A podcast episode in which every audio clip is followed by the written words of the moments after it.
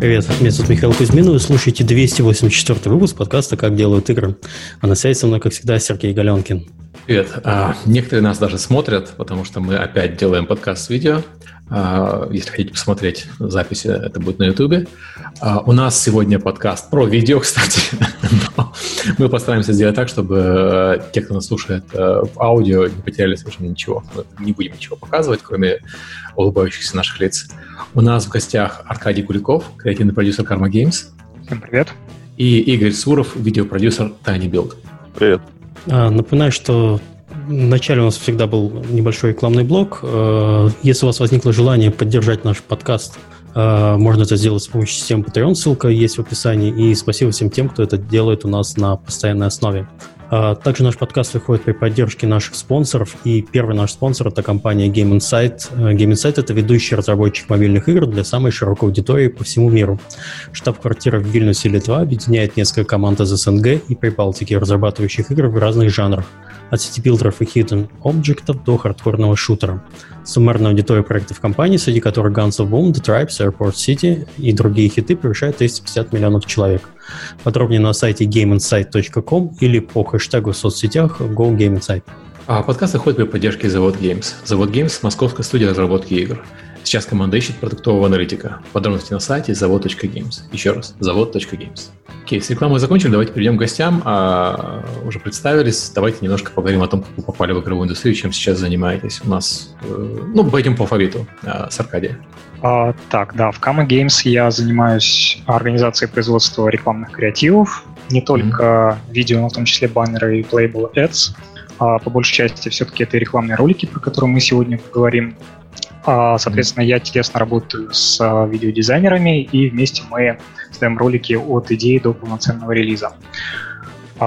Геймдев попал точно очень необычным способом. А, это было в 2014 году, когда я еще учился в университете и встретил очень классных ребят. Антон и Дима, привет, если слушаете подкаст. Вместе мы хотели сделать игру, причем игру необычную, не какую-то инди. Мы нацелились на AAA-игру. А, ну, так обычно это... бывает. Кто, кто да. приходит вообще в индустрию а делать инди-игры? Вы что? Сделаем GTA 6, но какой-то свой. И можно будет заходить в домики. А, ну, на самом деле, это был очень необычный опыт.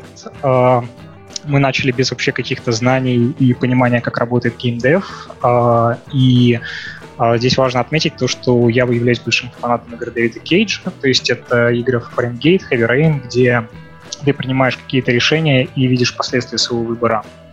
И вот эта сама концепция цепляла нас, и мы хотели сделать какой-то интерактивный триллер в таком же ключе. А так, родилась, так родилась игра Without Memory. А в 2014 году мы вообще не представляли, как я уже сказал, как правильно вести разработку, и на тот момент мы делали вообще какой-то полный трэш.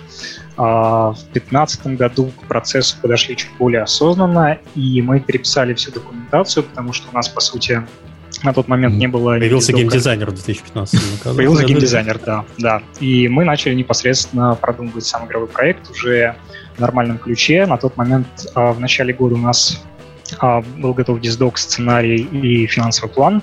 А, и нам очень сильно помогло то, что мы бились во все двери, потому что в итоге нам повезло найти непрофильного инвестора, который был готов проспонсировать прототип.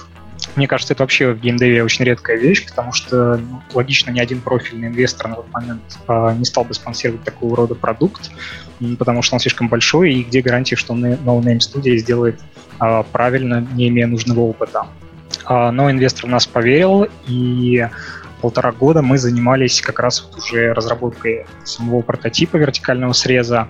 И я очень благодарен этому опыту, потому что как раз там я научился понимать, как работает геймдев, то есть от, концептирования до разработки полноценного демо-уровня.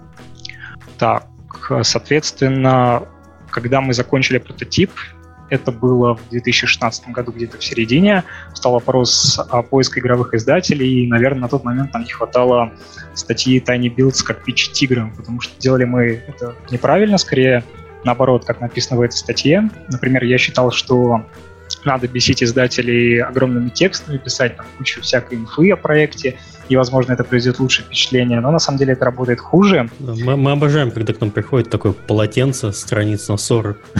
И... Почему-то вот мы тоже думали, да, что это правильный подход. Не знаю почему. Нет. Да, ну, теперь это вы уже поняли, что это. Да, теперь это, теперь это да, да. Соответственно, лучше прикладывать э, гифку, которая, как правильно написано в статье, демонстрирует очень краткий игровой процесс и писать по сути, что из себя представляет игра. А вот, Знаешь, написали... на самом деле я немножко перебью на этом моменте, э, акцентируюсь. Просто лет вот 15 назад, когда вот я начинал э, в игровой индустрии, когда еще э, был ритейл, и вот 1С, я помню тогда, они требовали полного геймдизайн документа, когда пичился проект, потому что э, ну, потому что просто по небольшой идее никто тогда проекты не подписывал. Uh-huh. Это, в принципе, вот это вот заблуждение, оно имеет под собой некую такую историческую основу. Uh-huh. Просто сейчас время немножко изменилось. А, но мы прикрепляли доки к письмам в любом случае. Я говорю про сам формат письма, то есть не надо туда закидывать кучу инфы, потому что издателю это совершенно не нужно. Там нужно показать, почему твоя игра крутая максимально в сжатом виде как мне кажется. Вот. Ну, соответственно, тогда, наверное, были самыми стойкими паблишерами это Deep Silver или Kuch Media и Bandai Namco. То есть с ними мы а, вели достаточно положительные переговоры, а с, на Gamescom даже пересекались в 2017 году с Bandai, но в итоге тоже не увенчалось успехом. Во-первых, первая проблема.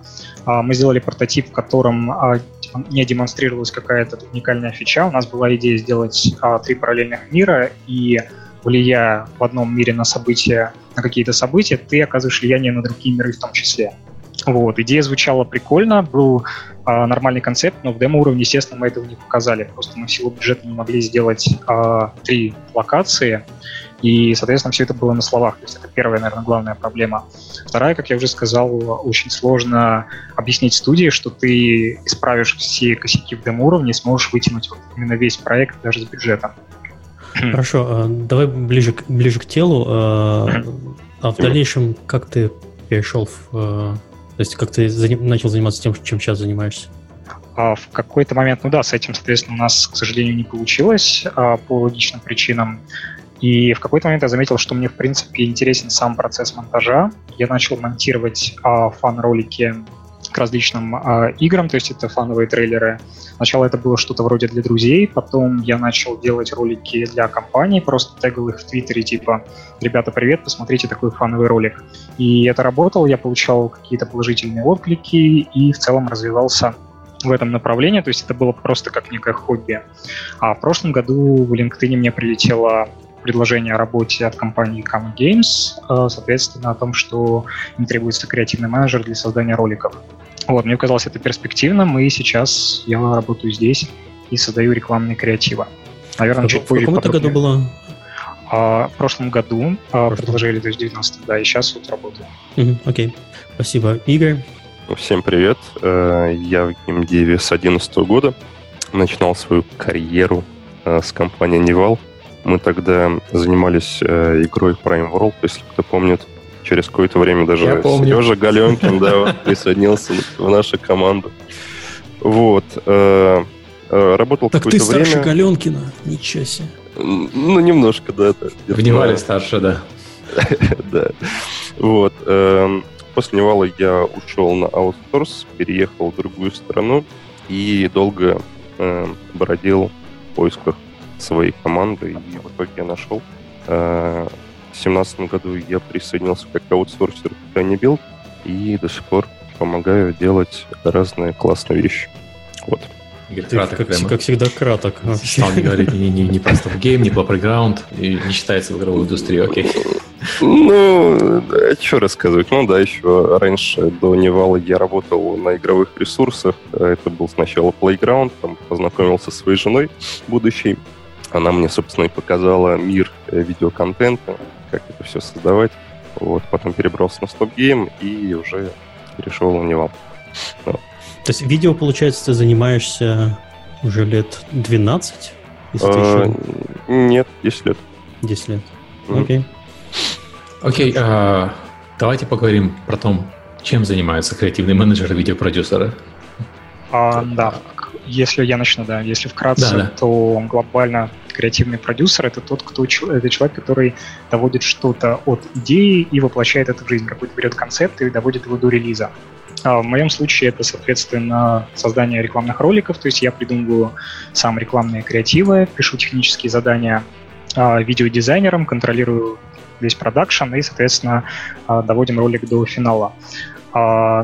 Наверное, на две части можно разделить роль креативного менеджера, креативного продюсера. Первое — это все-таки 50% проект менеджера, потому что роликов получается роликов получается очень много. Например, мы делаем какой-то концепт-креатив и запускаем его для разных партнеров. И здесь нужно подготовить кучу локализаций, кучу языков, кучу э, разрешений. Вот. И, соответственно, там для одного ролика может быть 50-70 файлов в среднем. И, mm-hmm. собственно, здесь нужно тоже контролировать качество этих роликов, чтобы там дизайнеры, допустим, не перепутали разрешения, что правильные форматы и так далее. А частая проблема с арабским языком у нас, когда мы пишем что-то на арабском, оно потом переворачивается, и арабы вообще не понимают, о чем этот креатив, у нас приходит реджект. Вот. А, а ну, вторая часть... У них э, справа налево же письмо, а вы как-то... Там какой-то есть, там, там какой-то есть косяк э, в After Effects, когда ты копируешь из таблички арабский, э, арабский, арабский язык, то э, он как-то его неправильно переворачивает. Я не знаю точно техническую проблему, но каждый раз дизайнерам приходится перепроверять вот этот момент. Mm-hmm. Вот, иногда забывают, поэтому здесь все-таки нужно тоже это проверять и контролировать. Ну и, соответственно, есть некий план по креативам, то есть я веду производственный план того, что нам нужно а, в, как, в какую неделю закончить, поэтому все-таки это на 50% проект-менеджерская работа. А вторая половина — это все-таки творчество, когда ты можешь придумать какой-то рекламный ролик, покреативить, написать ТЗ, и, соответственно, в процессе работы ты даешь дизайнерам фидбэки, ты направляешь э, креатив в правильное русло. Вот, я называю креатив, потому что по большей части я делаю я работаю именно в мобайле, и здесь называются именно креативами все баннеры, лейблы, видео, как креатив единым словом. А вот, наверное, в принципе, по мобайлу из основного все. Ну, могу а сказать... вот где вы, ты, ты упомянул про множество роликов, которые в итоге получаются даже для одного, для одного видео, uh-huh. потому что много языков и много форматов. Где вы их размещаете? То есть какие у вас для мобайла стандартные сетки? А в основном, да, я сдаю ролик в отдел User Acquisition, далее трафик-менеджеры mm-hmm. запускают этот ролик в различных видеосетках, то есть это, например, Uploading Unity Iron Source, наверное, mm-hmm. основные. Потом, а если мы говорим про соцсетки, мы тоже там запускаемся, это Snapchat, Instagram, Facebook. Вот. И эти про форматы немножечко, чем это отличается, я тоже позже расскажу. А где показывается реклама, наглядный пример, когда вы играете где-то допустим, в какую-то игру, и при переходе на следующий уровень вам показывается interstitial а, видео, то есть видео, которое можете пропустить, и вот эта вот самая реклама бесячая, мы ее делаем. Вот кто. А ту его, ребята. Хорошо, а, Игорь, а расскажи, вот чем ты сейчас занимаешься? А, сейчас я видеопродюсер на данный момент. Я занимаюсь созданием видеороликов а, для наших игр. А, занимаюсь им планированием этих роликов. Смотрим, например, ко мне приходит продюсер и говорит, что вот у нас скоро ивент PAX, и... Ну, послезавтра обычно. После, послезавтра, да. И давай сделаем какой-нибудь ролик. И я смотрю на игру, играю в нее, смотрю ее хорошие стороны, смотрю плохие стороны, если есть, но чаще всего, наверное, все-таки нет. Вот. И планирую какой-то ТЗ, э, смотрю, кто в нашей команде может выполнить этот ролик. Сейчас тоже несколько человек. И выпускаем его. Вот, если. Окей, okay. у вас э, такие же проблемы с э, языками, форматами и прочим? Да, конечно, бывает. Если надо локализовать на японский язык, например, э, если мы выпускаем свой ролик на, допустим, магазине Nintendo, э, то бывают всякие проблемы э, с локализацией. Ну, это А, локализация, ладно, форматы еще, то есть, опять-таки, я понимаю проблемы который писал Аркадий, потому что мы сталкиваемся с похожими проблемами, хотя мы там не рекламируемся mm-hmm. в чате. Это у тебя есть вертикальное видео, есть горизонтальное видео, 16 на 9, 4 на 3, 3 на 2. Mm-hmm. А, потом у разных платформодержателей еще свои требования к форматам, соответственно, под, под каждым закомпилировать. И в итоге у тебя а, рекламный ролик чего-нибудь, это папка с там 70-80 файлов под да. те форматы и комбинации форматов, языков и, и платформ. Угу. И это еще черновые э, материалы есть. Там очень большой папка, у нас всегда. Конечно. Да. Ну, да. Ну что, давайте поговорим про процессы. Э, Аркадий, как у вас процесс производства видео поставлен в студии? А по процессу, наверное, все начинается с дела user acquisition, потому что они определяют потребность а, надо понимать, что у рекламных креативов есть такое свойство, они могут выгорать. То бишь, а, когда сделали какой-то креатив, поначалу у него могут быть классные метрики, но через некоторое время, там, неделя-две, а, бывает по-разному, это зависит от э, рекламного креатива, они начинают просто а, ухудшаться по метрикам, и их нужно заменять на новые. Вот, соответственно, отдел User Acquisition, Traffic Manager, они запускают рекламу, они определяют потребности, то есть для каких игр нам что надо запускать. А, у вас вот. получается постоянный ага. конвейер этих роликов uh от идеи, то есть у вас фактически производственный цикл это две недели получается? Ну, такой а, вот постоянный. По большей части у нас бывают именно ресайзы и локализации, потому что требуется те же видео запускать для новых партнеров. Но каждую неделю, да, мы производим новые креативы, потому что в мобайле это история, когда креативы выбирают, и нужно делать постоянно что-то новое, чтобы получать хорошие объемы. А сколько трафика. человек работает над э, именно в продакшене? Участвует? А, в продакшене ты имеешь в виду видеодизайнеров? Ну, Возможно, это так называется. Я... Да, 7, 7 человек видеодизайнеров, то есть они mm-hmm. как раз работают mm-hmm. э, именно с рекламными креативами, но иногда бывает для продукта надо тоже что-то сделать, и они на это тоже могут переключиться. Mm-hmm. То есть две недели 7 человек фигачат ролики, 70, 70 форматов. Ух. Тяжело, а у вас есть, конечно. Да, у вас есть какая-то система, вот, может быть, вы пришли к какой-нибудь э, упрощению каких-нибудь процессов, что просто, я понимаю, что, допустим, возьмем э, случай, когда у нас нету отдела видеопродакшена, есть один человек в студии, который вот, давайте мы скажем ему, сделай, сиди делай рекламные видеоролики. Вот через какой ад он должен пройти, чтобы, чтобы как-то оптимизировать свой процесс, чтобы до него дошло вот это вот понимание? А, ну, по большей части, наверное, можно делать не совсем супер новые концепции, да, например, мы записали геймплей, у нас уже есть некая заготовка. Поверх этого геймплея можно постоянно делать какие-то игровые ситуации. Допустим, я записал 30 минут игры в покер, mm-hmm. немножко, наверное, стоит рассказать про Каму. Мы делаем игры в жанре социального казино. А, приоритетная игра — это покерист и блэкджекист, и, например, когда я делаю креатив для покера, то у меня уже есть записанный геймплей, и если он может подойти под идею ролика, то, наверное, с этой базы уже гораздо проще работать. То есть поверх уже в After Effects ты можешь добавить например, какие-то сообщения игрокам, а, показать какую-то игровую ситуацию, то есть по большей части материал уже а, готов, это зависит от самой идеи. Наверное, в этом плане тебе не нужно с нуля каждый раз что-то делать, если это не какой-то CGI-ролик. А можно геймплей записать для блэкджека и подсунуть его под покер? А можно, но, скорее всего, так не сработает. Ты имеешь в виду запустить на покерную игру геймплей Blackjack? Да, э элемент неожиданности такой. Подозреваю, что целевая аудитория, наверное, знает разницу. Кстати, у нас... Кстати, у нас да, это, это во-первых, но, кстати, у нас Черт. очень классно есть особенность приложения. Мы можем а, в одной игре, во-первых, у нас все есть игры. То есть, когда ты скачиваешь покерист, когда скачиваешь блэкджекист или любые другие игры, у тебя все эти игры а, все эти игры компании есть в одном приложении. Это очень удобно. То есть у нас еще есть крепсы, это кости, слоты, рулетка, и вот эти все игры, они находятся в одном приложении. У нас, mm-hmm. кстати, есть креатив, где мы как раз демонстрируем в одном видео все, все игры. Mm-hmm. Окей, так давай вернемся к вопросу. Вот человек, который э, гипотетически один займется э, производством роликов, в данном случае мобильных, через что он пройдет? А, да, по процессу, как, в принципе, я работаю с дизайнерами, допустим, представим, что есть один видеодизайнер, э, я придумываю какой-то, в первую очередь, концепт в голове, то есть выстраиваю сначала монтаж, как э, должен быть построен ролик, какая у него будет структура, ну и самое главное, какая у него идея. Э, например, не знаю, если мы делаем ролик под коронавирусную тематику под нехватку туалетной бумаги, мы можем заменить фишки на туалетную бумагу, вот уже рождается какая-то идея для креатива, где ты ставишь туалетную бумагу вместо обычных фишек. Типа это очень ценно. Вот. И, и, и другие любимые креативы вообще пользователями. Хорошо. В том числе. Давайте хайповать на теме вирусов. Хорошо. Ну, кстати, да, я про это тоже потом позже скажу. Тематические креативы тоже неплохо работают.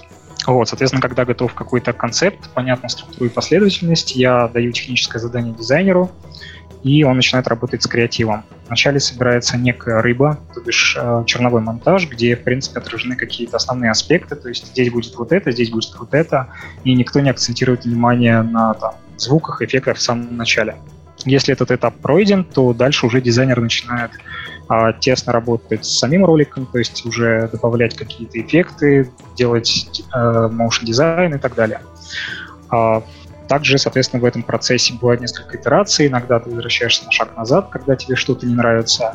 И моя задача как креативного менеджера, продюсера давать фидбэк. То есть э, я должен э, контролировать то, что Vision э, этого креатива не изменился, то есть дизайнер делает в том направлении, в котором, в принципе, задумывался креатив. А дальше, как только креатив готов, я его отдаю в отдел User Acquisition трафик менеджеров, трафик менеджерам, и они запускают уже тестовые рекламные кампании. Креативы сначала тестируются, потому что непонятно, зайдет концепция или не зайдет, и тоже тратить деньги, конечно, никому не хочется. А как вот. вы тестируете? А запускаются тестовые рекламные кампании, а, ну, соответственно, в видеосетках, например, если мы про них говорим. Uh-huh. И на каком-то небольшом бюджете, в отдельных в рамках отдельных компаний мы смотрим, как перформят а, эти креативы, мы смотрим на метрики. В первую очередь это IPM, то есть соотношение инсталлов к просмотрам. Мы видим, что юзеры кликают, там CTR еще, соответственно, что юзеры кликают, переходят в стор. А, и, наверное, это основные метрики. Еще может быть retention. То есть, если делаем совсем какой-то сложный креатив, который, например, вы как а, сказали уже ранее, там Blackjack, показываем Blackjack, а на самом деле игра про покер, люди могут не понять. То есть они поставили приложение, в креативе было что-то другое, какая-то другая игра, и они, скорее всего, удалят это приложение и долго не задержатся. Вот. Но это если про Blackjack, если мы совсем показываем что-то мислидное, то ретеншн, естественно, будет ниже. Вот. Okay. А у вас как процесс э, построен? У вас, э, наверное, все-таки вы не делаете performance advertising, правильно?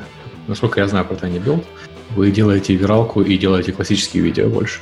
Вот так забавно, да. что сейчас Серега смотрит на игры, и сразу понимаешь, что... Да, все именно так. Мы работаем по классике, э, делаем ролики для YouTube, для э, социальных сетей. Вот сейчас присоединился еще TikTok, новое для, э, для нас направление. Вот. Ну а процесс как выглядит? Приходит задача от продюсера, что надо подготовить ролик к релизу игры, например. Мы вместе с ним обсуждаем, что мы хотим показать в этом ролике. Дальше мы играем в игру и решаем, нужно ли что-то добавить специально для этого геймплейного ролик или нет, нужны ли какие-то добавлять специальные катсцены или нет. Дальше, если мы решаем, что нужны катсцены, мы создаем их специально под ролик. У нас есть дополнительные ребята из компании Velcro, которые к нам присоединились. Мы с ними делаем, например, интро, стилизованное под игру, который плавно перетекает в геймплей. Смотрим, все ли в порядке с роликом, Э, выполняет ли этот ролик все задачи, которые нам нужны выполнить. И работаем также с аудиопродюсером нашим. Э, она подготовляет ТРС. Я думаю, аудитория вашего подкаста ее должна знать. Да, знаю. Э, ну, да. Только что виделись.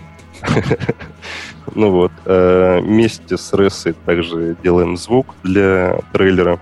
И все рендерим, заливаем на YouTube и адаптируем э, этот трейлер под разные площадки. Под Facebook определенный формат адаптируем, под Twitter, TikTok. И дальше смотрим на цифры и, наверное, радуемся. Слушай, такой вопрос. Но у вас, в отличие от Аркадия, нет возможности сделать маленький бюджет для трейлера, посмотреть, работает он или нет, и, и сбросить трейлер. Потому что трейлеры в отличие от рекламных роликов, это прям большое событие, если ты его показываешь, ты его показываешь. Вы делаете какие-то там внутренние тесты или какие-то тесты там на аудитории, ну, как, как тесты делаются? Тем, Нет, такие тесты мы не делаем. Мы периодически делаем какие-то просто маленькие ролики и запускаем их в соцсетях и просто общаемся с аудиторией. Но, наверное, что-то более мы не делаем. Ну, то есть, я имею в виду, там, если у вас выходит, я не знаю, сосед какой-нибудь, угу. секретный. А, да, вы не делаете три варианта трейлера и не смотрите на целевой аудитории, кому что больше нравится, что потом выкатить на публику? Нет, э, на данный момент мы так не делаем пока что. Mm. Но, наверное, в будущем надо попробовать. Да, если, давай еще тебя попытаем. Вы же делаете для Fortnite много э, всякого видеоконтента.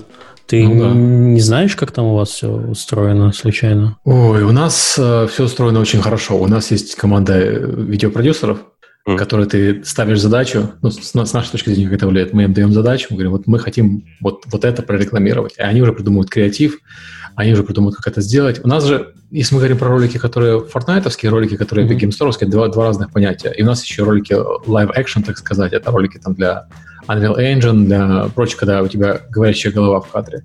Uh-huh. Для Fortnite у нас большое преимущество в том, что это Unreal Engine и это Fortnite, и у нас там полная свобода у команды видеопродюсеров, что они хотят сделать, то они и могут сделать. То есть они могут... Э, там есть инструментарий в Unreal Engine встроенный, который позволяет, э, по сути, делать ролики внутри него.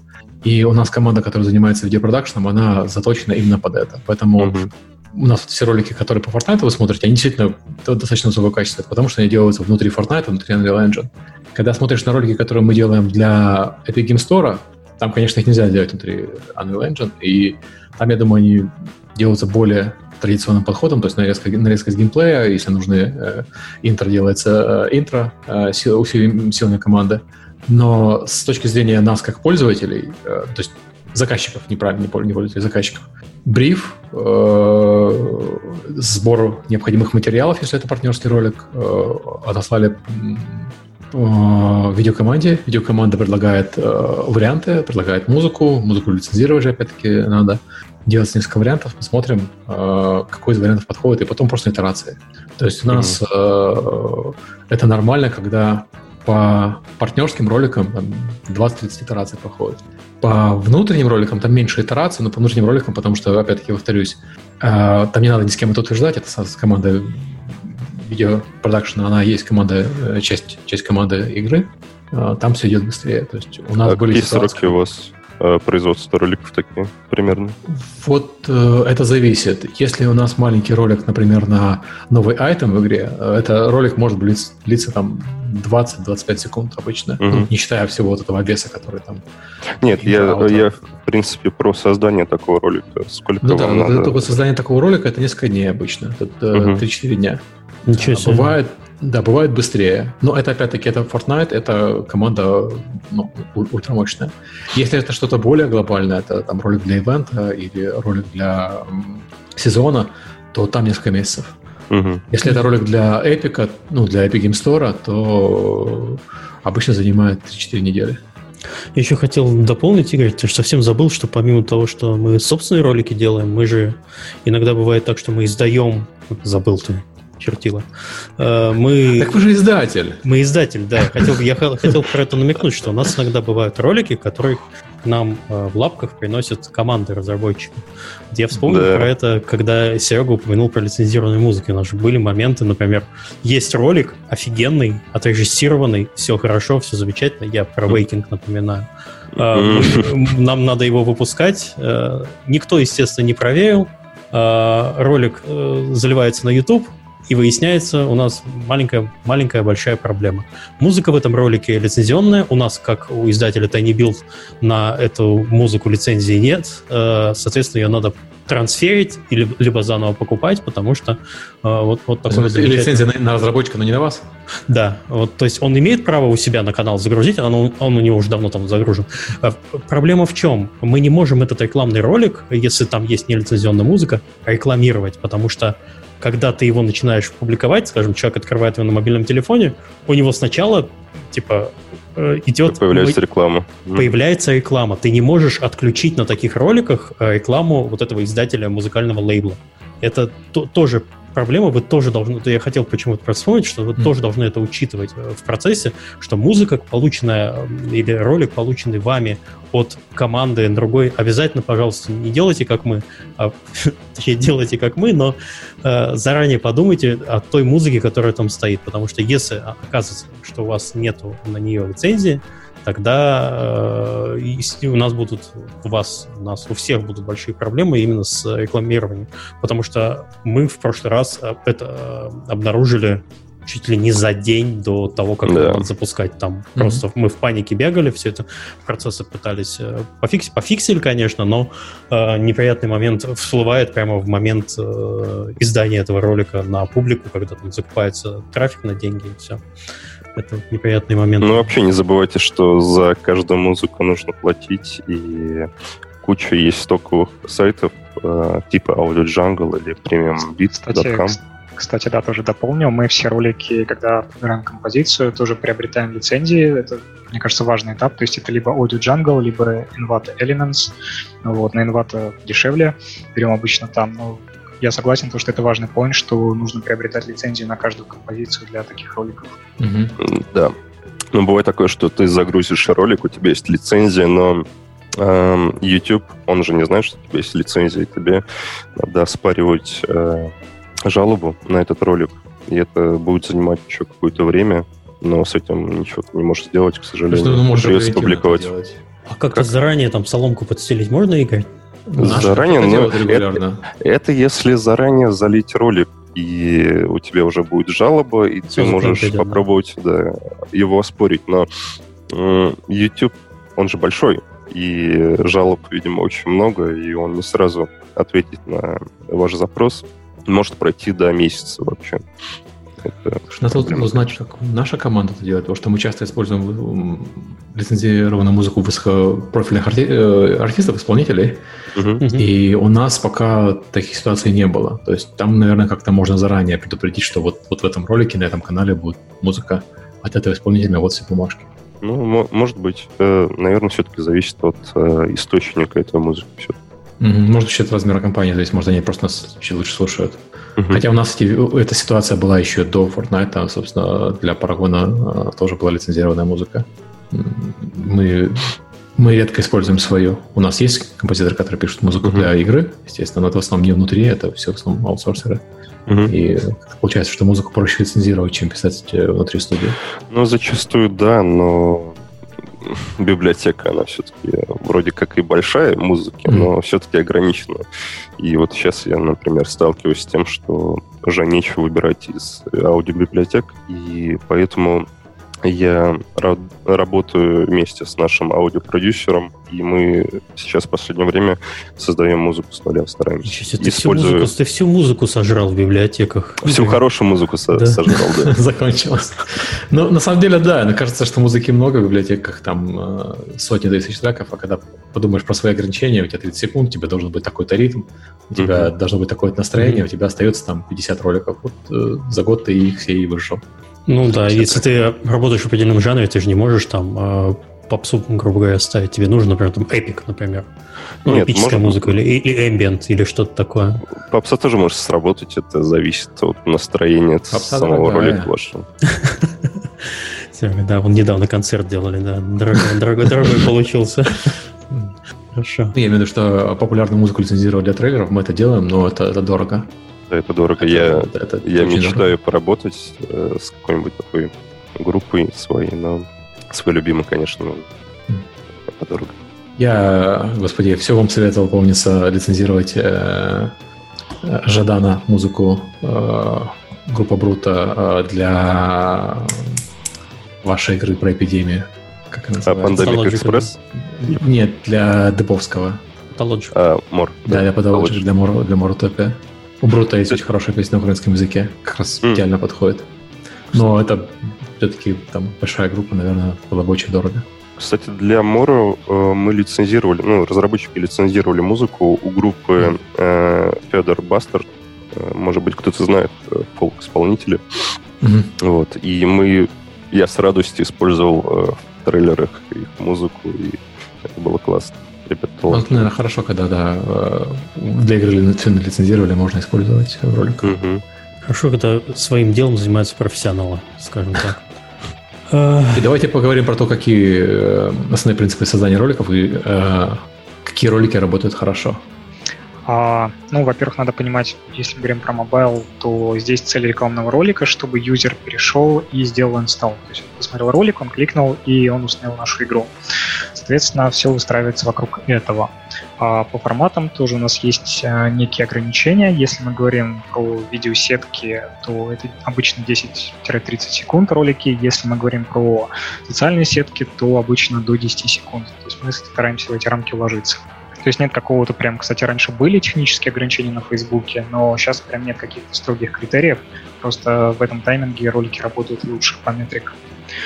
А, соответственно, наверное... А почему, почему так пошло? То есть человек скроллит... Э, то есть я понимаю, как э, Facebook юзер, он э, скроллит свою ленту на мобильном телефоне, если его не зацепило первые несколько кадров, то там он, наверное, ты уже потерян да, для да, человека. Вот, вот, кстати, это правильный поинт. Как раз хотел с этого начать, что первые секунды у ролика супер важные. И я видел очень много плохих креативов, когда добавляют кучу там логотипов.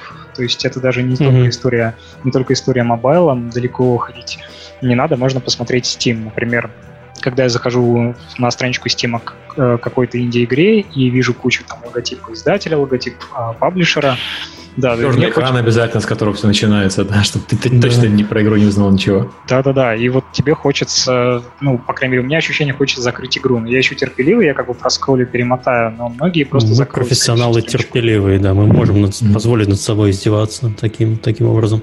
Э, ты прав, э, Игорь, мы часто делаем шоу-рейлы такие, первые 5-6 секунд. Э, да, мы подсмотрели эту кинобизнес, но я посмотрел. Mm-hmm.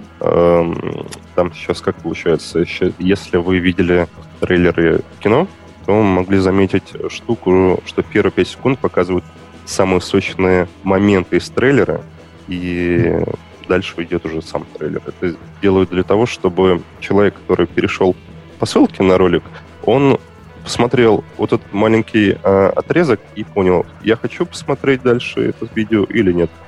И это действительно помогает, и с нашими играми тоже. Мы делали для Hellpoint, мы делали сейчас для Black Skylands, э, для а, Релизный трейлер Pathologic у нас также имел такую последовательность. Да, да. Это а, для нас кстати, тоже хотел дополнить Игоря. Я когда смотрел, специально вчера посмотрел Hello Neighbor в Steam, и там первым кадром бежит какой-то персонаж, то есть там крупным планом показываются ноги, и, э, которые бегут от кого-то или за кем-то, и вот это уже тебя цепляет. То есть тебе хочется это смотреть, у тебя сразу выстраивается такая картинка, кто это, почему он бежит, за кем он бежит, и вот эти вот моменты, они вызывают твой интерес. То есть потом уже идет логотип Tiny Builds. Если бы начинался сначала логотип, скорее всего, я бы ну, либо скипнул ролик, но мне было бы уже не так интересно. Первые секунды супер важны. А, Вообще, это Tiny Builds? Да. Скип. Вообще лучше, конечно, в роликах эм, не вставлять логотипы в самое начало. Э, для зрителя это лишняя информация, и зритель хочет посмотреть на игру вашу, а не на логотипы. Вот. Ну, если ты... Это зависит не, от компании. Если неожидаемая, не, если неожидаемая игра из там, серии там, да. Elder Scrolls 5, там... Ну, конечно, да, это зависит. Там, если это анонс 6, новой игры... весь ролик — это логотип, да. Да, да, да. Ну да, я... Второй поинт, а... наверное, после... Да, я продолжу после первых секунд, тоже хотел проговорить, пока не забыл, это эмоции. То есть помимо, в принципе, первых секунд, важно, чтобы ролик вызывал какие-то эмоции у зрителя. То есть если это какой-то скучный рекламный ролик, у него нет какой-то идеи, то, скорее всего, юзер его тоже скипнет. Например, э, э, например, геймплей, который демонстрируется, может быть а, который записан супер плохим, то есть игрок целенаправленно играет плохо, а надпись в креативе э, гласит, что это очень сложный уровень, который я не могу пройти. Соответственно, юзеру хочется доказать, что он здесь самый умный, что он может пройти этот уровень, и это вызывает желание у него скачать игру. То есть это вот из такого наглядного примера, когда вызывается эмоция. То есть, возможно, видели, есть множество э, там креативов да, допустим, у PlayX, когда специально фейлится какая-то игровая ситуация, причем очевидно должно быть игроку как выиграть, или же наоборот success, вот. И все это вызывает э, определенные эмоции. То есть, ну, про тоже а, сдвоенный сплитскрин экран, когда играет новичок и профессионал. И тебе тоже интересно наблюдать за этим процессом, ты хочешь понять, кто ты, а, соответственно, нуб или про, и тебе хочется скачать эту игру. То есть эмоции, ролик какие-то должен вызывать, это тоже важно. Это что нуб или про обычно используются еще для того, чтобы показать э, одновременно ситуацию в игре на начальном этапе и там, когда игрок прокачается. есть, Кстати, да, тоже level, это делают. Level 1, level 80, да. Угу, это очень да. частая тема. А, так, вот, кстати, что... правильно а? сказал, что эмоции должен вызывать. Это довольно интересный посыл и очень хорошая мысль, что в принципе э, игровая реклама она должна вызывать эмоции. Она должна Наверное, как любая реклама, правильно? Нет, не знаю. А другую рекламу почему-то не смотрю. Ладно, хорошо, все. Ладно, хорошо, вся реклама должна вызывать ну, эмоции. Ну, может быть, и не вся. Но это все зависит, наверное, от игры. Можно делать и без каких-то эмоций трейлер, и он будет работать. Мне Например? кажется, зависит, зависит от цели все-таки, где этот ролик будет а, показываться. Uh-huh. То есть, если это, опять же, мы говорим про мобайл, то здесь цель, чтобы юзер все-таки кликнул на это. Например, даже если мы вызовем у него эмоцию агрессии, это тоже неплохо. Если мы вызовем у него эмоцию умиления, это круто. Но какая-то должна быть эмоция, то есть он не должен оставаться равнодушным. Игорь, подожди, ты можешь уточнить, вот, какой ролик не должен вызывать эмоцию у игры? Я, мне такое сложно представить. То есть даже если не надо кликать на ролик прямо сейчас, ему нужно, чтобы это весь в памяти отложилось, а это лучше Нет, ну что... Ну, да, ну, не, не знаю, слушай. Слушай, наверное, сейчас я тебе не приведу пример такой но что-то я видел из таких роликов, которые не передавали никакой эмоции и передавали И забыл атмосферу. Что. А? И забыл что. Да, и забыл что. Да. Раз у тебя это не вызвало никакого, ты, ты уже и забыл, соответственно. Ну, не знаю, mm. давайте не Может быть, и ролик был плохой, да. Пограничные такие случаи, конечно, не рассматривать. Но мне кажется, и хорошая мысль, что надо вызывать эмоции, неважно какие плохие, хорошие, просто вот это основная задача э, рекламного ролика, чтобы э, получить эмоциональный отклик от человека. Иначе это просто, ну, никак. И вот первый важный э, несколько секунд. А... Мне нравится, мне понравилось еще, что Аркадий сказал, что важно, э, важно вызывать эмоции, но не так важно, какие эмоции, правильно? То есть сказал умиление, там, восторга, гнева. Важно, чтобы человек запомнил этот ролик, и в вашем случае важно, чтобы он еще на него щелкнул.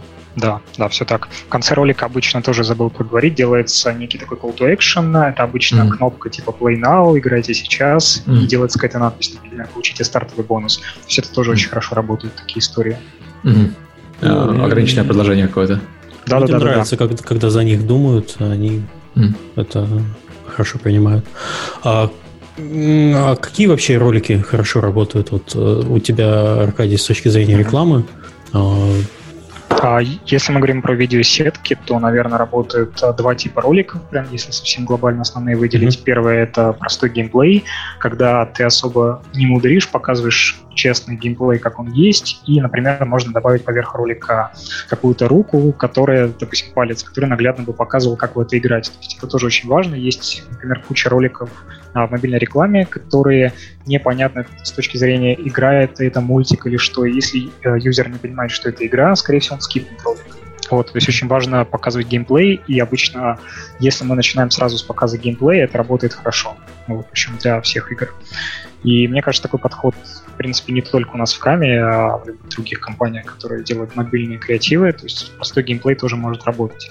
А вот, кстати, кстати есть еще... вот Извини, хотел перебить. Некоторое время назад, сейчас, наверное, закончилось, но лет 3-4 года назад была обратная тенденция, и все делали такие CG-фейковые ролики. И, mm-hmm. и интернет был завален жалобами на то, что вот ты видишь ролики там Call of Duty, запускаешь, там HD какой-то.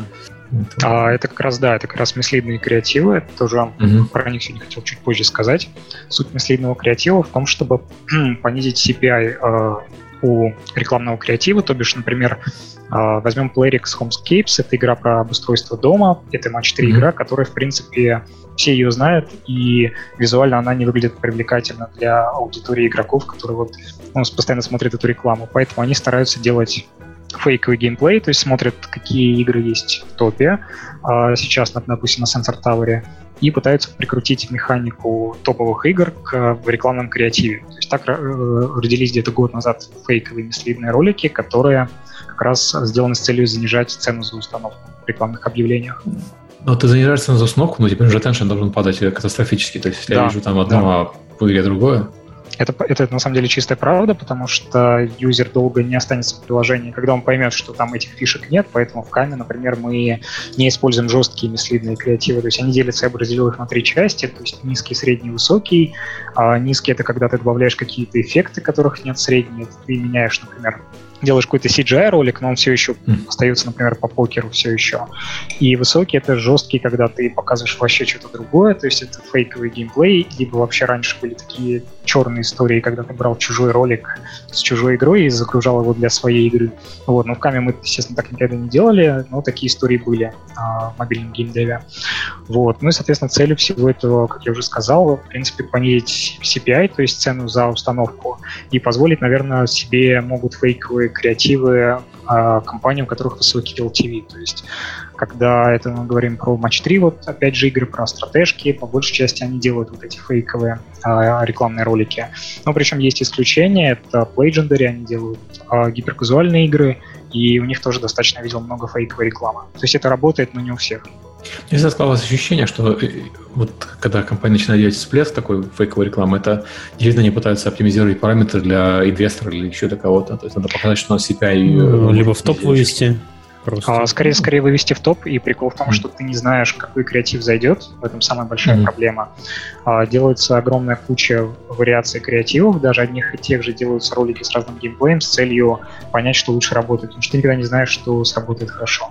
Игорь, а вот у вас э, в, в трейлерах а, насколько часто используется... Я понимаю, что вряд ли в трейлере используется геймплей совершенно другой игры, но вот э, варианты, когда добавляются эффекты, делается CG, угу. вариация геймплея, насколько часто это используется и насколько это ну, уместно? Смотри, вот, э, мне кажется, что надо быть честным с игроком показывать игру так, как она выглядит. И мы стараемся для своих роликов не использовать никакие эффекты, которые могут как-то приукрасить игру. Понятное дело, что CG это немножко другое.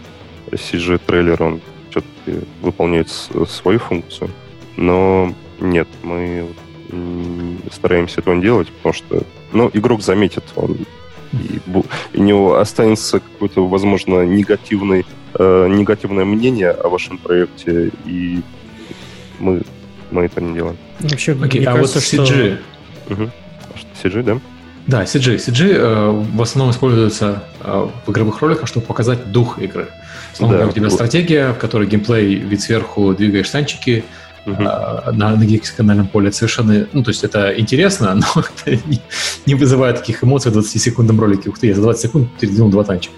Поэтому люди делают э, CG, где у тебя настоящие танки красиво выкатываются и стреляют. И они как бы формально передают дух игры. Да, атмосферу, конечно. Да.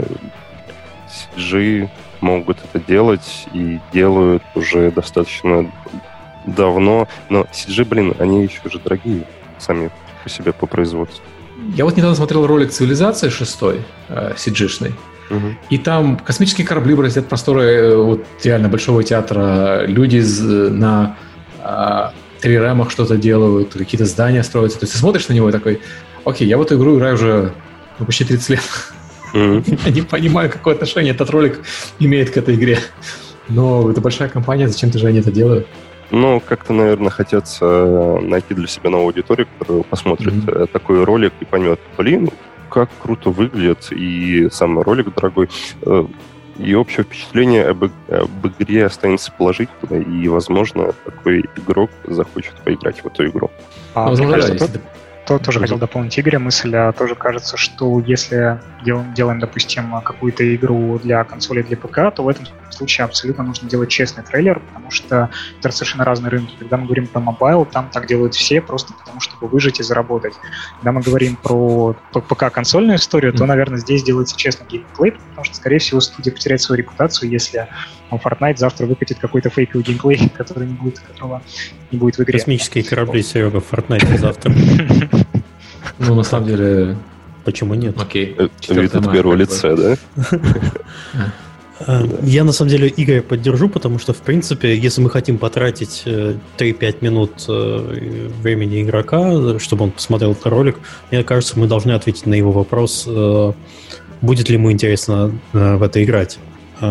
При то есть, если мы крупный издатель, если у нас проект крупный, многомиллионный, то да, там можно поп попробовать э, потратить много времени и денег на крутой CG-ролик, чтобы, как сказал Сергей, э, создать атмосферу, передать вот как бы, что у, человека должно в голове твориться. Но, тем не менее, если мы хотим просто сказать, э, человек, вот игрок, вот наша игра, она тебе понравится. Мы показываем в ней, как в нее играть.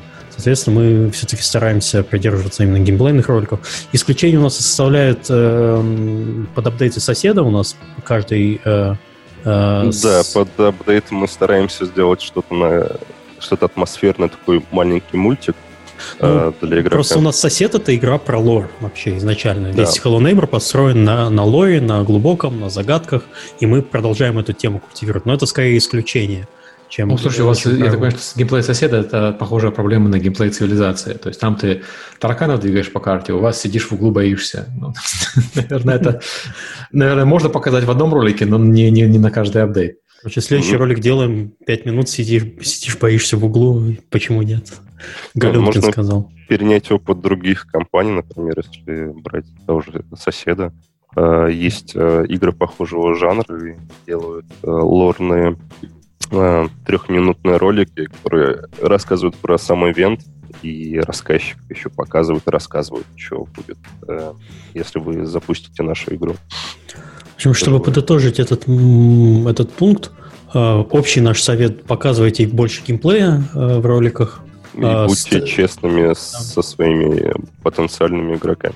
А если хотите потратить много денег, дел, делайте CGI ролик. Про сидеть бояться, как сказал Сергей. Про CGI тоже дополню. Например, я не считаю CGI мислидом, потому что в каме, например, мы вообще не делаем жестких мислидов, то есть у нас либо это простой геймплей, а CGI-ролики тоже встречаются, но мы, естественно, делаем CGI-ролики по нашим играм. То есть, например, если это покер, то мы собираем 3D-шную сцену и э, делаем максимально, чтобы игрок почувствовал атмосферу, которую мы хотим передать в нашей игре. Вот. То есть, в принципе, жестких мислидов у нас нет.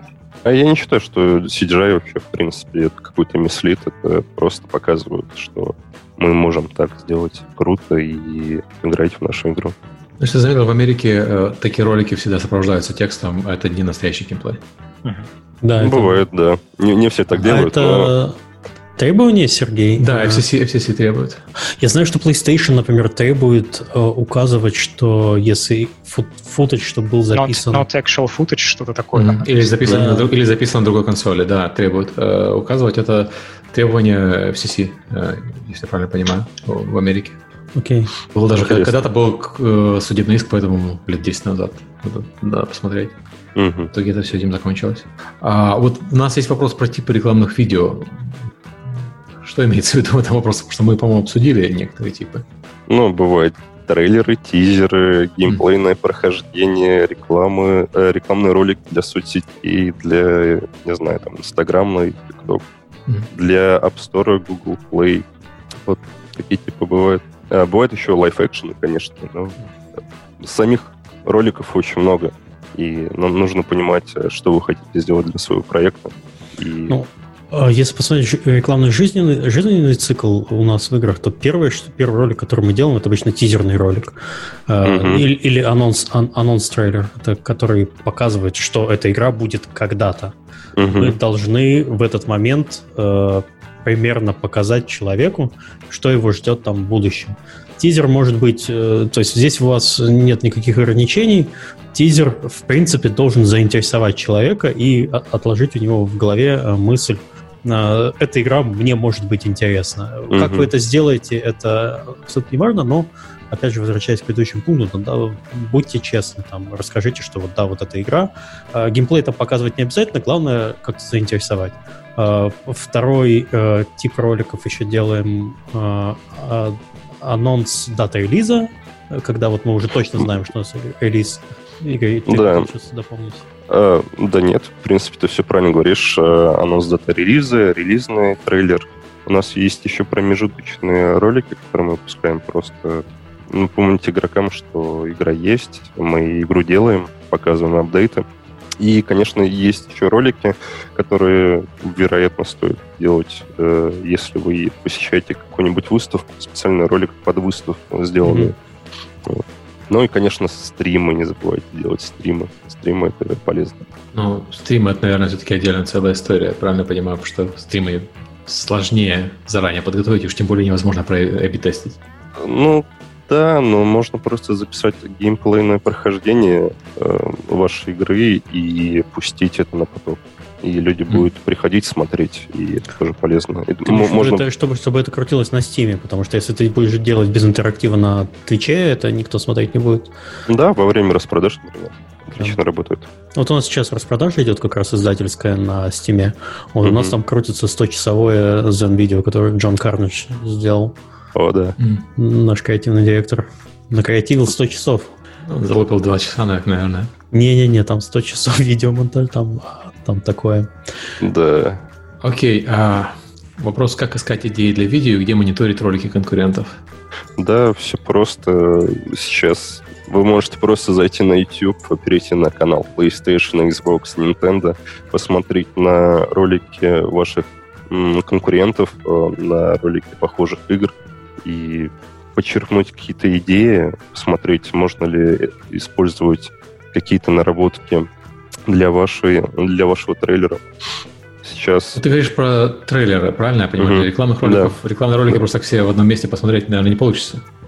А, ну, если, Если мы говорим про мобайл, то есть как раз для этого отдельные сервисы, то есть это Sensor Tower, э, который, в принципе, используем мы, это Mighty Signal, который я отдельно тоже использую, и Facebook Ads Library. Вот это, наверное, три основных сервиса, где можно мониторить, в принципе, какая есть мобильная реклама, кто ее, собственно, делает и как она выглядит. По сути, если запускаемся в Facebook или какая-то компания запускается в Facebook, этот креатив будет э, Facebook Ads Library. Для видеосеток это, наверное, все-таки Sensor Tower или Mighty Signal. Там, конечно, есть не все креативы, но можно видеть, в принципе, основу, что делают конкуренты, что делают, в принципе, похожие игры, и брать какие-то идеи, улучшать их и тоже вдохновляться. Подожди, то есть я могу зайти вот в этот Sensor Tower и сказать, вот я хочу посмотреть ролики PlayRX для такой-то игры. А, Sensor Tower, что... если у тебя есть платный аккаунт, Sensor Tower ну, платный, понимаю, да. а Mighty Signal бесплатный. Да, скорее всего, ты увидишь рекламу, если ты наберешь там Homescapes, то ты увидишь рекламу. А, и они держат э, в архив э, роликов который... А Sensor Tower скорее, скорее агрегирует, то есть он ищет mm. эти ролики, и он может найти не только, допустим, там фейсбучные, а с других видеосеток, то есть его задача, mm-hmm. там есть вкладочка на Sensor Tower Add Creatives, он собирает, в принципе, эту рекламу. Вот. Mm-hmm. Это очень интересно. Mm-hmm. Серега новый сервис напишет, я знаю, у него обычно там глаза. Я, вот я, я, про, я про Sensor Tower в курсе, и мы им пользуемся, но я не знал, что он такое даже делает. Я... Он как-то, наверное, сейчас захватывает ролики из App Store или нет? А, не знаю, мы просто, например, для App Store делаем очень редко ролики, то есть это скорее вообще отдельная история, uh-huh. креативу для отдела маркетинга скорее. Вот. А по большей части все-таки процентов 99, ну, по крайней мере, моей работы это мобильная реклама, и, по крайней мере, я там видел именно такую, то есть с видеосеток. Про App Store ничего не могу сказать. Вообще uh-huh. было бы круто, конечно, если бы был э, какой-нибудь сервис, Серега, запоминай, был какой-нибудь сервис, в котором можно было зайти и по жанрам начать, вот есть жанр игр, и ты начинаешь смотреть... Э, ну, это же Sensor Tower, как я понимаю. Вот нет, именно Sensor нет, э, Sensor Tower это же для мобильных. Я имею в виду ну, для да. консольных, ПК, для э, больших mm-hmm. игр. Вот чтобы ты мог э, примерно понять, э, чем люди занимаются в определенных жанрах по, с точки зрения рекламы и промо-материалов. Ты, в принципе, сейчас можешь ну, зайти на Steam и начинать, начинать так смотреть, а вот как-то более... Ну, не Steam единым. Тебе нужно пройти ну, по всем консольным порталам. YouTube ну, YouTube, да, но YouTube это, извините, ты проведешь там кучу времени. А если взять вот по жанрам и начать это все нормально каталогизировать, э, сортировать, чтобы примерно... Нет, ну если у тебя топ-даун шутер, то ты примерно представляешь, э, какие игры есть из mm-hmm. такого жанра, и э, пишешь, там, не знаю, Hotline Miami, PlayStation, и тебе выпадает список mm-hmm. похожих игр, и ты смотришь. Это не так сложно, мне кажется. Консольных игр все-таки не так много, как мобильных игр, поэтому посмотреть mm. 50-60 э, конкурентов с их роликами займет не так много времени, как посмотреть 500-600 роликов конкурентов mm-hmm. на мобайле. Он Серега, Серега не завелся, ладно. Еще что-нибудь попробуем потом. Мобайл это, конечно, такой большой э, монстр со своими правилами. А, вопрос, как понять и оценить успешность рекламного видео. Ну, вот мы говорили про метрики э, CPI, LTV, uh, retention. У вас какая-то одна ключевая метрика есть, Аркадий, или вы смотрите на комбинацию всех этих метрик? Я думаю, что надо смотреть на комбинацию метрик. В принципе, расскажу, как вообще видеосетки это делают. Допустим, мы запускаем какой-то рекламный креатив на тест, и вначале он дает какое-то небольшое количество импрессионов, то есть просмотров ролику. И если ролик нормальный, то есть юзеры на него как-то реагируют, то, соответственно, у него будут повышаться просмотры, и видеосетка будет давать ему больше этих импрессионов. Если он никак не разгоняется, скорее всего, этот креатив не очень хороший. Вот, и если эта там история повторяется на всех сетках, то такой креатив реджектится. А mm-hmm. если же это обратная история и креатив идет нормально, то мы смотрим, соответственно, вот, как я уже сказал, на те же метрики, это IPM. На мой взгляд, это ключевая метрика, то есть еще раз это соотношение инсталлов к просмотрам, то есть сколько человек посмотрело и из них mm-hmm. установило.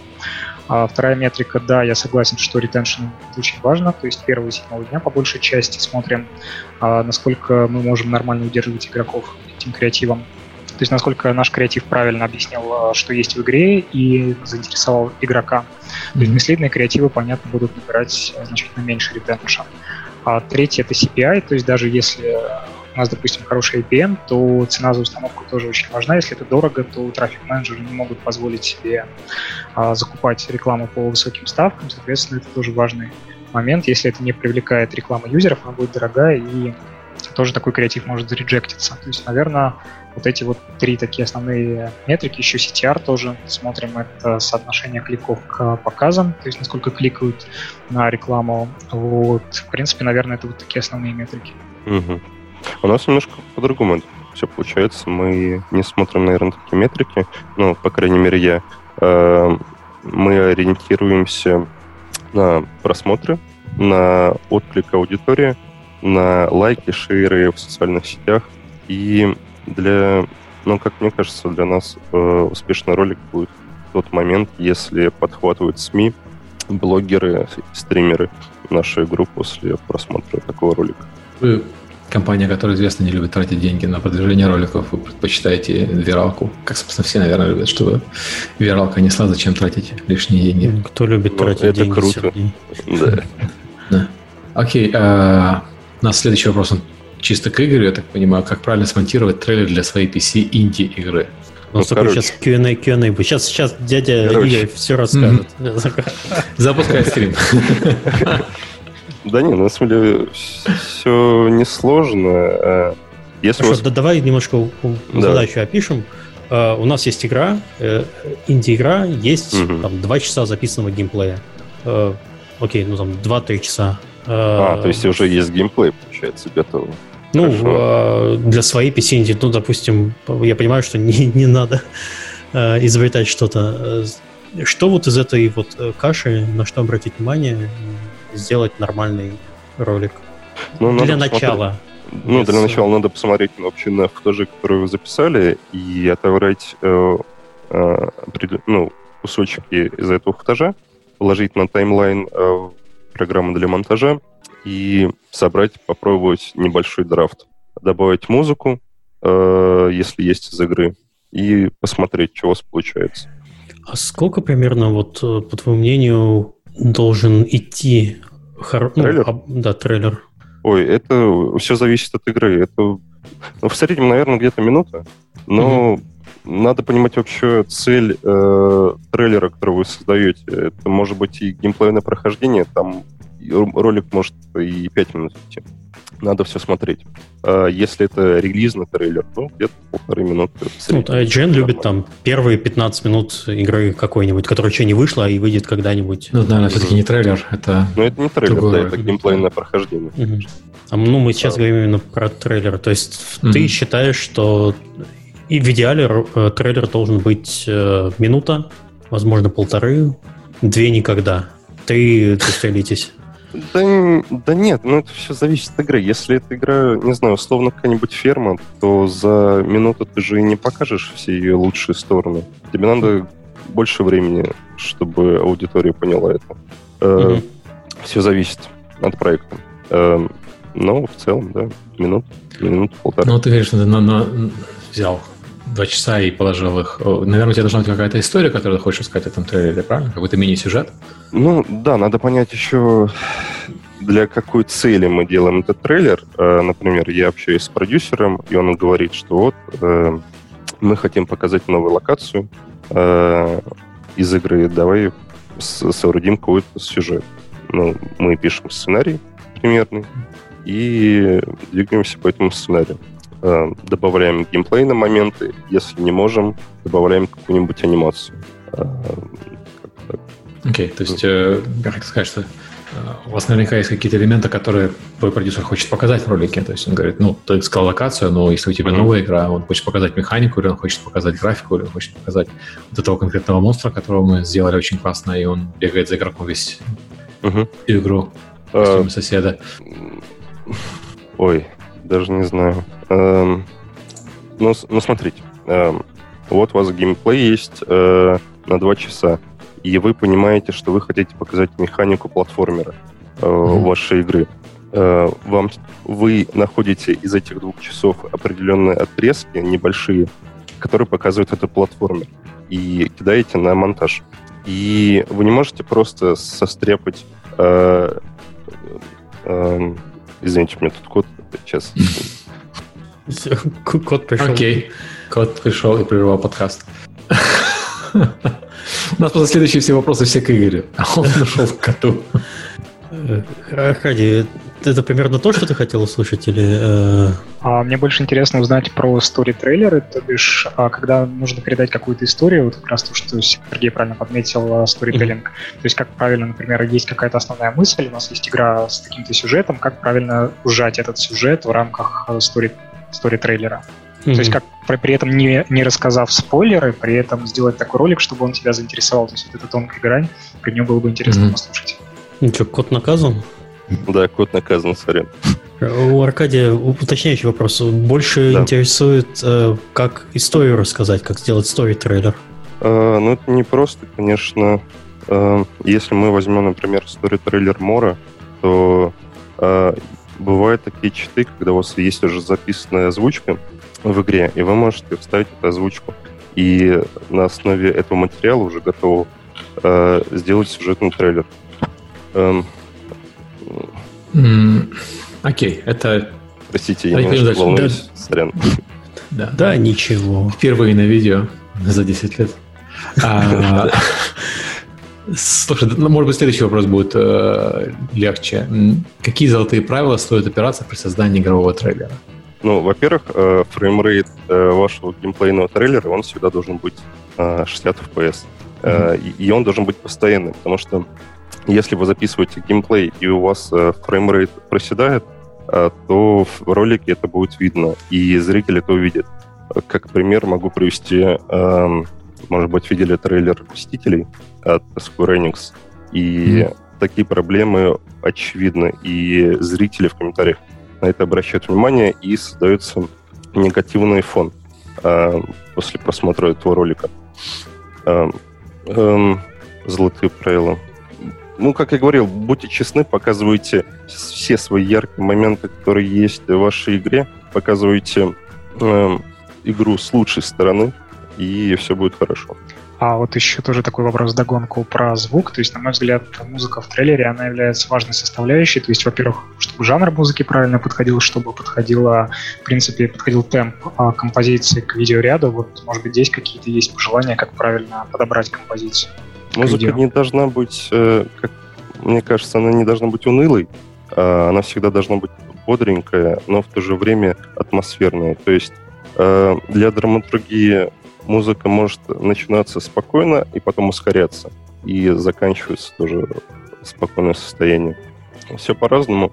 Э, иногда, знаете, бывает так, что у вас игра в средневековом жанре, и, может быть, какая-нибудь попса ей не подойдет. А вдруг вы найдете трек, а и он хорошо ляжет, и он как-то э, создает какую-то определенную атмосферу. Надо смотреть, надо пробовать. Ну, кстати, да, когда вот ты накидываешь идеи, мне кажется, например, когда я монтирую фанатские трейлеры, я стараюсь найти абсолютно разную композицию, просто когда еще нет четкой структуры, я просто слушаю композицию, представляю, пытаюсь понять, насколько там это подходит прикольно, и там уже рождаются какие-то кадры, то есть как я хочу их правильно выстроить. То есть когда нет четкой идеи, ну, для меня лично работает классный способ, когда я могу подставить кучу разных композиций и посмотреть, как с ней будет звучать ролик. То есть иногда даже даже это меняет общие эмоциональные, эмоциональное восприятие от ролика, общий настрой, и рождаются какие-то идеи монтажные. Да, есть такое. На стоковых сайтах, э, как Audio Jungle, вы можете скачать превью музыки, а добавить нас э, на таймлайн вашу программу для монтажа и э, добавить туда моменты из игры и посмотреть, хорошо ляжет это или нет, получается ли хороший трейлер из этого или нет. Такое тоже бывает. Золотое правило всегда брать аванс. Если вы ну, монтируете. Если штатный сотрудник. Ну, главное доверять тем, с кем ты работаешь. Что Но вообще, вопрос, вообще мне, да. мне, мне кажется, золотых каких-то правил нет все игры разные, и ролики вы тоже можете сделать разные для своей игры. Эм, я часто видел всякие э, статьи, как правильно сделать трейлер игры на примере тоже какой-то конкретной игры. И это неправильно, потому что э, человек, который пишет такую статью, у, у его игры может быть яркая визуальная составляющая, а у вас нет. И тогда этот шаблон не работает пробуйте, экспериментируйте, э, делайте драфты, показывайте, не знаю, знакомым, э, и, может быть, вы найдете для себя золотую середину. Вообще лучше, если вы небольшая студия, то найти для себя э, хорошего аутсорсера, который, которого можно привлекать периодически, и он будет для вас делать ролики. Э, и это, если вы не уверены, что внутри студии вы можете делать что-то качественное, то, наверное, лучше отдать на аутсорс. А, и у нас последний вопрос, наверное, очень важный. А что должен включать в себя ролик, который демонстрируется игровому издателю во время питчинга? Ну, хороший, это хороший вопрос. Это хороший Наверное, Миша больше, да? Ну, обычно мы требуем, э, ну, что значит требуем? Мы всегда э, хотим посмотреть на геймплей. Если у вас э, трейлер для питчинга игровому издателю, как, по сути, как таковой не нужен. Э, издателю хочется узнать, как э, эта игра выглядит в сыром виде. Э, вам не нужно продавать игру э, то есть, если вы хотите сделать что-то дорогое, CGI-ное, вы, вы, ну, не знаю, нас это не сильно будет впечатлять. Первое, что мы смотрим, это просто э, ролик геймплея минут 10 записанный, э, честный, хороший, без склеек, вот прям как вот идет флоу. Если нас это заинтересовало, мы там достаточно просто взять ролик на 10 минут, начать по нему кликать в определенных местах. Если что-то что щелкает, тогда уже начинаем э, просить демку трейлер для роль, или ролик э, рекламный нам совершенно не нужен. Я, кстати, не согласен, думаешь, что, что... По, ну, по моему опыту э, нарезка, то есть понятно, что не нужен никакой CGI, не нужны никакие там угу. навороты, но нарезка ярких моментов с каким-то поясняющим те, э, текстом, э, она работает, чем чтобы не смотреть ролик на 30 минут, где ты щелкаешь, щелкаешь, щелкаешь по геймплею, пытаясь найти что-то интересное, когда тебе mm просто нарезка на 3-4 минуты с текстом, вот у нас такая-то фича, у нас такая-то фича. Э, конечно, не, не обязательно, чтобы это было красиво, э, важно, чтобы это было понятно. А, мне тоже кажется, что можно сделать несколько роликов, один такой большой развернутый, где мы, вы показываете какие-то геймплейные фишки вашей игры, но зацепить все-таки, наверное, как это надо, и, может быть, стоит сделать э, тизер-трейлер вашего проекта со всеми визуальными плюшками, э, какой-нибудь яркой музыкой. Мы обычно требуем, как мы называем, гифку, чтобы если вот в письме, mm-hmm. когда ты открываешь, у тебя первое, что должно быть, привет, я такой-то, такой-то, моя игра, вот elevator pitch, это когда идет э, просто одна из одного предложения, про что игра. Потом идет обязательно гифка, это маленький зацикленный элемент геймплея, который вот просто должен зацепить. А дальше уже э, такой э, игровой геймплейный ролик. Очень часто присылают люди, в принципе, мне это нравится, когда разработчик сам играет в игру и комментирует. То есть это фактически такой запись э, стрима или такого летсплея игрового.